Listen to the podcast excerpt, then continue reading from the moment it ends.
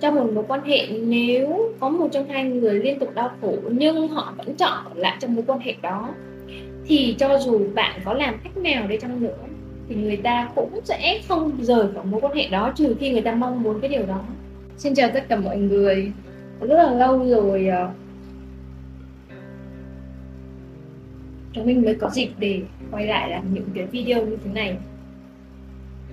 Thực ra thì trước đó mình có làm TikTok một thời gian và mình cảm thấy là có một cái sự không được sâu sắc lắm khi mà mình làm TikTok. Nghĩa là giống như mình sẽ làm theo kiểu là có một cái podcast rất là dài và mình sẽ phân nhỏ ra để mình có thể làm TikTok. Nhưng mà dần dần mình nhận ra là TikTok nó chỉ có những cái đoạn ngắn và rất là khó để mà mình có thể truyền tải những cái nội dung sâu sắc của mình. Nên là mình đã ngưng nó một thời gian. Nên là các bạn sẽ thấy là khi mà mình làm TikTok ấy, thì mình đã ngưng phải đến khoảng 2 đến 3 tuần trở lại đây rồi thì mình tập trung làm lại hệ thống, cũng như là giống như các bạn là mình đang chạy cái email. Mình quay trở lại việc viết, mình quay trở lại cái việc mà ngay từ ban đầu khi mà tiếp nhận cùng với mọi người thì mình đã dùng cái phương pháp viết để mà đi cùng với mọi người, để mà có thể truyền tải những cái thông điệp của mình với mọi người. Nên là mình nghĩ mình sẽ bắt đầu lại giống như 3 năm trước. Tất nhiên là cái nội dung nó sẽ khác, nhưng mà cái cách thức nó sẽ quay trở lại giống như 3 năm trước. Cái việc mà mình dùng email, cái việc mà mình dùng những cái bài viết của mình để truyền tải, cũng như những cái câu chuyện mà mình nghĩ là nó sẽ sâu sắc hơn. Thì ở trên Facebook thì mình có post một bài về việc là khi mà mình ở trong cái trạng thái đi bệnh viện tâm thần với mẹ thì mình đã vượt qua cái chuyện đó như thế nào, cũng như là làm sao để mà mình có thể đứng vững trong cái khoảng thời gian đó.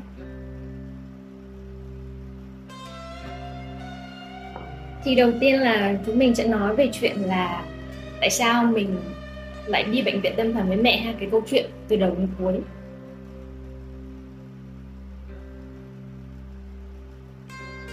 Thì đầu tiên giống như mình có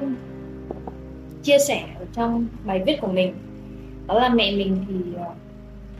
mình nghĩ là đây là một tweet khá là điển hình của các gia đình Việt Nam mà ở thế hệ của mình hoặc thế hệ trước đó, họ thậm chí là sau này cũng vẫn có. Đó là hình ảnh một người phụ nữ độc lập về kinh tế nhưng lại khá là yếu đuối về mặt tình cảm. Và khi mà một người đàn ông họ không thực sự đặt cô ấy ở cái trạng thái là người này là người cực kỳ quan trọng trong cuộc đời mình, thì một cách nào đó người đàn ông không có động lực để mà tiếp tục phát triển, để mà tiếp tục tiến lên, để mà xây dựng một cái nền tảng vững chắc để người phụ nữ của mình có khả năng được phát triển nhiều hơn, để nuôi dưỡng cái tính nữ của mình. Và chuyện gì đến cũng sẽ đến. Cái này là mình nghĩ hầu như các bạn đều sẽ biết cái việc là khi mà cái người đàn ông không đặt cái người phụ nữ trong lòng ấy, thì một cách nào đó người phụ nữ không có cảm giác được yêu thương và được trân trọng thì cô ấy dần dần sẽ có bị ức chế ấy. Cô ấy có cảm giác là bản thân cô ấy không được trân trọng trong mối quan hệ đó. Thì mẹ mình sau khi sinh em thứ hai thì có cảm giác là trầm cảm sau sinh, và rất nhiều chuyện nội bộ về hai bên gia đình nữa. Sau đó thì suốt một khoảng thời gian mẹ mình bị trầm cảm, thì nó sẽ là trầm cảm theo mùa. Không biết là các bạn có để ý không là nữ của mình khi mà ví dụ đến một mùa nhất định nào đó, hoặc là trăng non hoặc trăng tròn, thì cảm xúc rất dễ bị thay đổi. Đó lý do tại sao mà thường trầm cảm sẽ có những cái giai đoạn biến chuyển lên xuống như vậy, chứ không có nghĩa là nó sẽ trầm xuống hẳn, mà nó sẽ là tại vì cảm xúc mà nó sẽ lên xuống như vậy. Thì các bạn phải hiểu là khi mà một quả cầu ấy nó nén ấy, thì nó nén đến cái mức độ mà nó nén không được nữa thì nó sẽ bùng nổ ra. Giống như mình khi mà mình nén cái cơn giận xuống rồi nhưng mà mình không xử lý cái cơn giận đó thì nó sẽ bùng lên.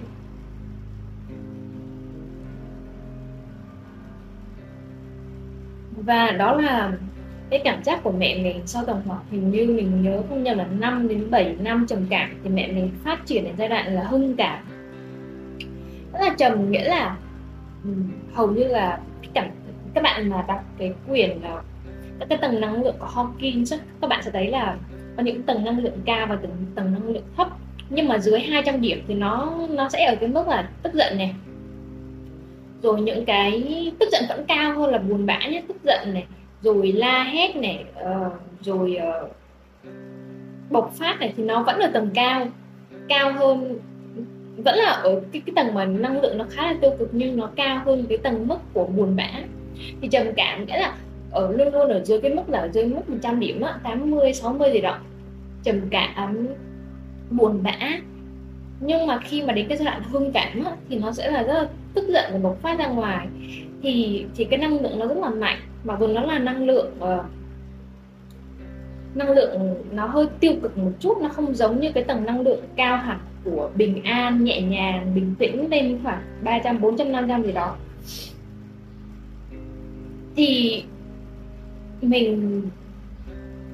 từ bé mình đã rèn luyện được cái việc là giữ bình tĩnh.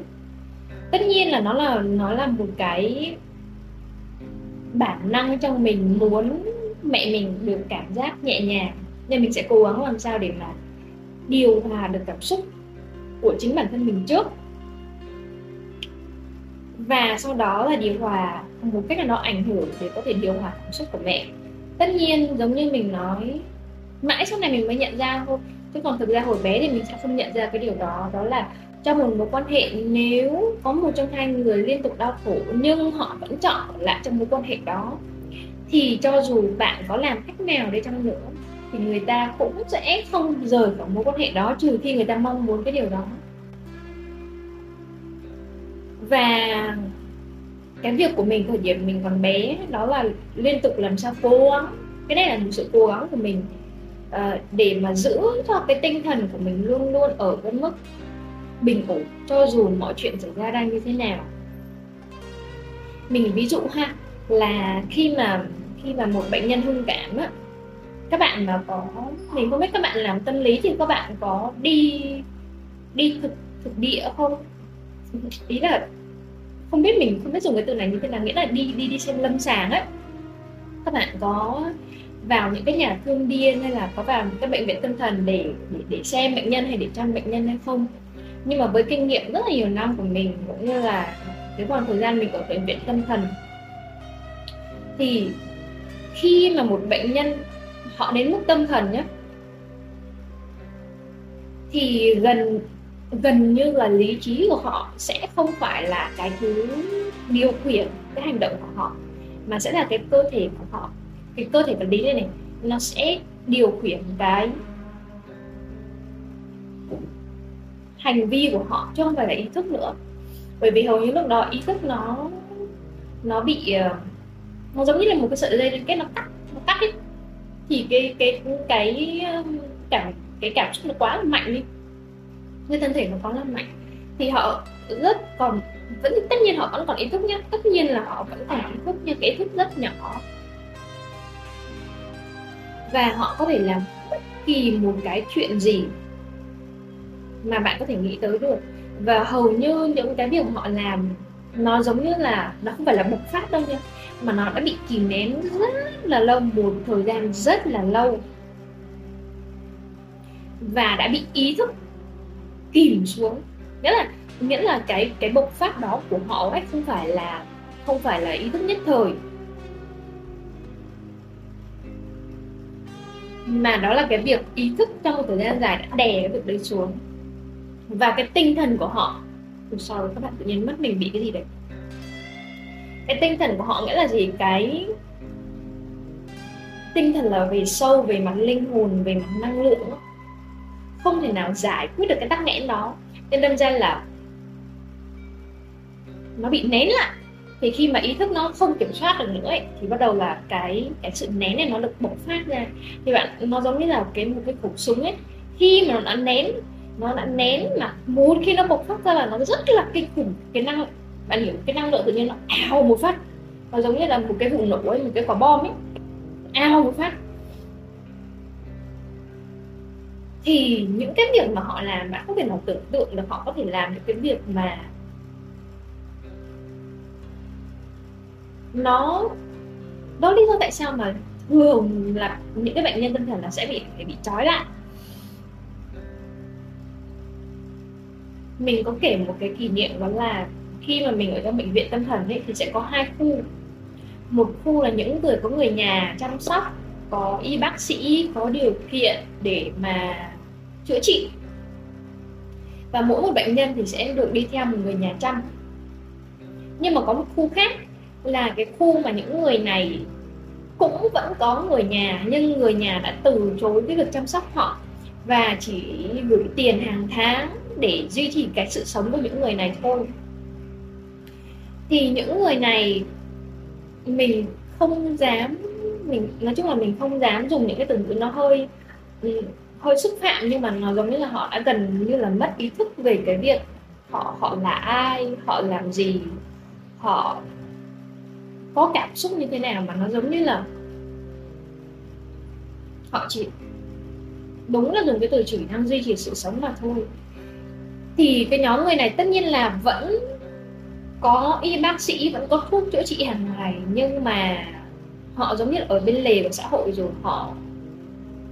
nếu mà thực sự các bạn có cái kinh nghiệm hay là có thời gian để vào bệnh viện tâm thần, các bạn sẽ thấy là những nhóm người này, mình không biết dùng từ tội nghiệp họ hay là dùng cái từ gọi là sao ta, tiếc thương cho một cái cơ thể của một người lành lặn, nhưng mà cái ý thức của họ hoàn toàn gần như là bị mất đi. Nên là khi mà mình ở trong một cái môi trường như vậy, thời gian đầu mình rất là bị hoang mang ấy, và nhưng mà ở trong cái sự hoang mang đấy là một cái sự ngập tràn biết ơn của mình, bởi vì thời điểm đó mẹ mình vẫn còn ở bên cạnh mẹ và vẫn có thể một cách nào đó giúp đỡ mẹ mình một cái mặt nào đó. Tất nhiên là mình chỉ giúp đỡ được trong khả năng của mình thôi, tại vì nó là 5 năm trước. Thì khi mà mình ở giữa một cái đống hỗn loạn như vậy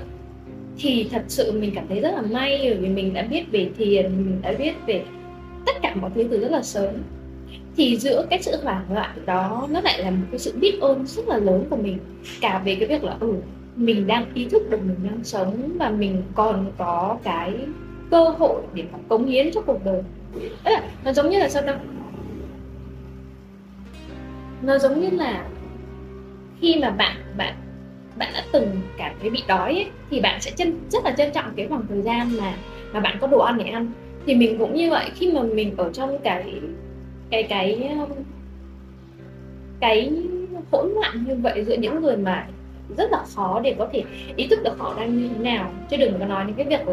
là làm những cái việc có ích hay là cống hiến cho xã hội. Thì mình tự hứa với lòng là sau này mình sẽ làm những cái việc có ích nhất có thể trong cái khả năng của mình đó. Thì có hai điều giữ cho bản thân của mình có thể gọi là bình ổn trong một khoảng thời gian dài ở bệnh viện, cả về mặt cơ thể vật lý lẫn tinh thần ha. Thì đầu tiên đó là cái niềm tin vào một đấng thiêng liêng lớn hơn bạn.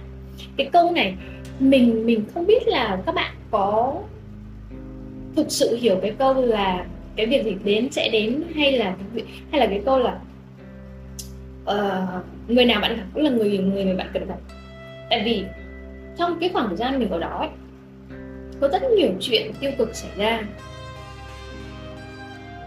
và mình chỉ thực sự chấp nhận chuyện đã xảy ra khi mà có một khoảnh khắc, đó là mình cầu nguyện. Mình cũng ngồi trò chuyện, mình hỏi là nghĩ là cái này là suy cuộc trò chuyện trong đầu mình không, mình có hỏi là tại sao chuyện này lại đến với con. Tức là mình xưng con với ngài, với cái đấng thiêng liêng mà mình cảm thấy trong lòng thôi nhé, không liên quan đến tôn giáo ha.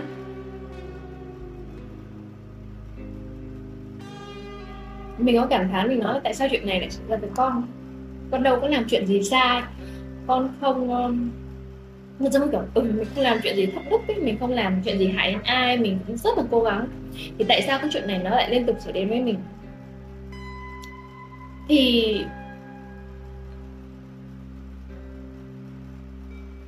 đột nhiên mình hiểu ra cái câu mà mình vừa giải thích với các bạn là người mà mình cần gặp là người mình cần gặp tại thời điểm đó, và chuyện gì xảy ra là chuyện cần phải xảy ra của nó. Tức là sau cái cuộc nói chuyện đấy mình không có oán trách. Cái này là thực sự từ trong tâm mình luôn, là mình không có oán trách, mà mình dành hết tâm tư tình cảm của mình chỉ để chăm mẹ trong khoảng thời gian đó mà thôi. Mình không nghĩ đến những chuyện khác, mình không nghĩ đến cái chuyện là tại sao nó lại thế này, tại sao nó lại thế kia, hay là mình trách móc bất kỳ một chuyện gì xảy ra nữa. Mình tập trung dồn hết vào việc chăm sóc cho mẹ, vào cái việc là học hỏi từ những người xung quanh đó. Và thứ hai đó là cái việc mà mình cảm thấy là nếu cái này mình hay chia sẻ với các bạn, đó là nếu mà ngày mai mình chết đi ấy, thì bởi vì hôm nay mình đã dốc hết lòng để chăm sóc mẹ ở thời điểm này rồi, nên là nếu ngày mai mình có chết đi mình cũng sẽ không hối hận. Nó giống như cái việc là một cuộc đời nếu mà mình cảm thấy là mình phải có một cái điều gì đấy hối hận, chắc là mình sẽ không làm cái chuyện đó. Thật sự nghĩa là một khi mình đã chọn một cái chuyện gì đó là mình sẽ nghĩ trong đầu là nếu mà ngày mai mình chết đi thật sự, ví dụ như kiểu tự nhiên đi ra ngoài đường xong bị xe tông thôi, thì nếu hôm nay mình lựa chọn làm cái điều này thì mình có hối hận hay không? Thì khi mà mình hỏi thực sự, mình đối diện thực sự với cái mong muốn, với cái khát khao của mình, với ước mơ của mình ấy, thì khi mà mình nhận được câu trả lời của chính bản thân mình là mình không hối hận, thì mình chắc chắn mình sẽ làm cái việc đó. Nên là để mà có thể thực sự đối diện với một cái việc gì đó rất là khó khăn trong cuộc đời của các bạn ấy, thì đầu tiên đó chính là một cái niềm tin vào một cái vị Thượng Đế luôn luôn yêu thương và chăm sóc các bạn. Các bạn có thể duy tâm, các bạn có thể nói và không tin vào những thứ liên quan đến tôn giáo, nhưng mà các bạn cần có một niềm tin về một cái người luôn luôn yêu thương các bạn, tạo ra các bạn và chia sẻ mọi thứ với các bạn. Người đó không nhất thiết là một cái người mà bạn cảm thấy là họ giỏi hơn bạn, mà nó giống như là một cái sức mạnh thiêng liêng để mỗi khi mà bạn dựa vào, bạn luôn luôn có cảm giác bình an. Thứ hai là cái sự thành thật với chính bản thân mình về cái việc là bạn là ai. Cái này rất là quan trọng luôn, bởi vì khi mà bạn thành thật với bản thân ấy, bạn sẽ không quá là bị phụ thuộc vào những cái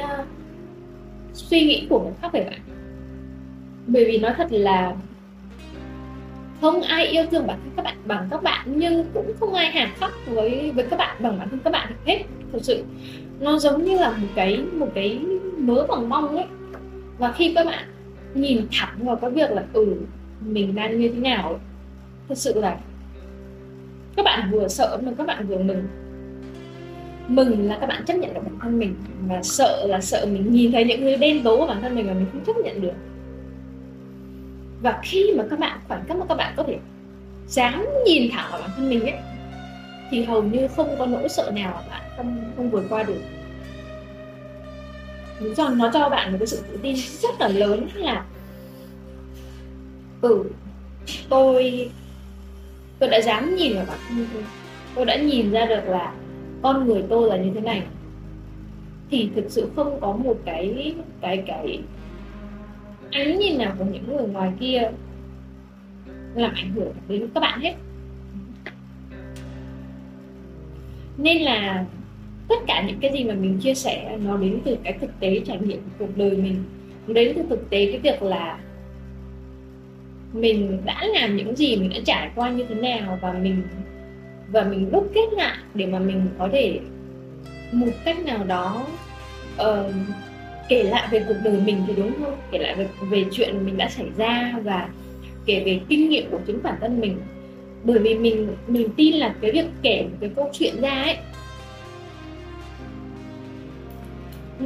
nó làm tất cả mọi người xích lại gần nhau hơn và cho nhau một cảm giác là chúng ta là một cộng đồng, chúng ta là một cái nhóm người mà không thể tách rời được. Chúng ta là tất cả những người từ mọi nơi đổ về, nhưng sẽ luôn luôn có những sợi dây liên kết, một cái sợi dây gắn kết với nhau, chứ không phải là những cái cá thể mà nó phân tách ra. Và mình hy vọng rằng là qua câu chuyện của mình thì mọi người cũng sẽ có được những cái nội lực một cách vững vàng, một cách này hay cách khác.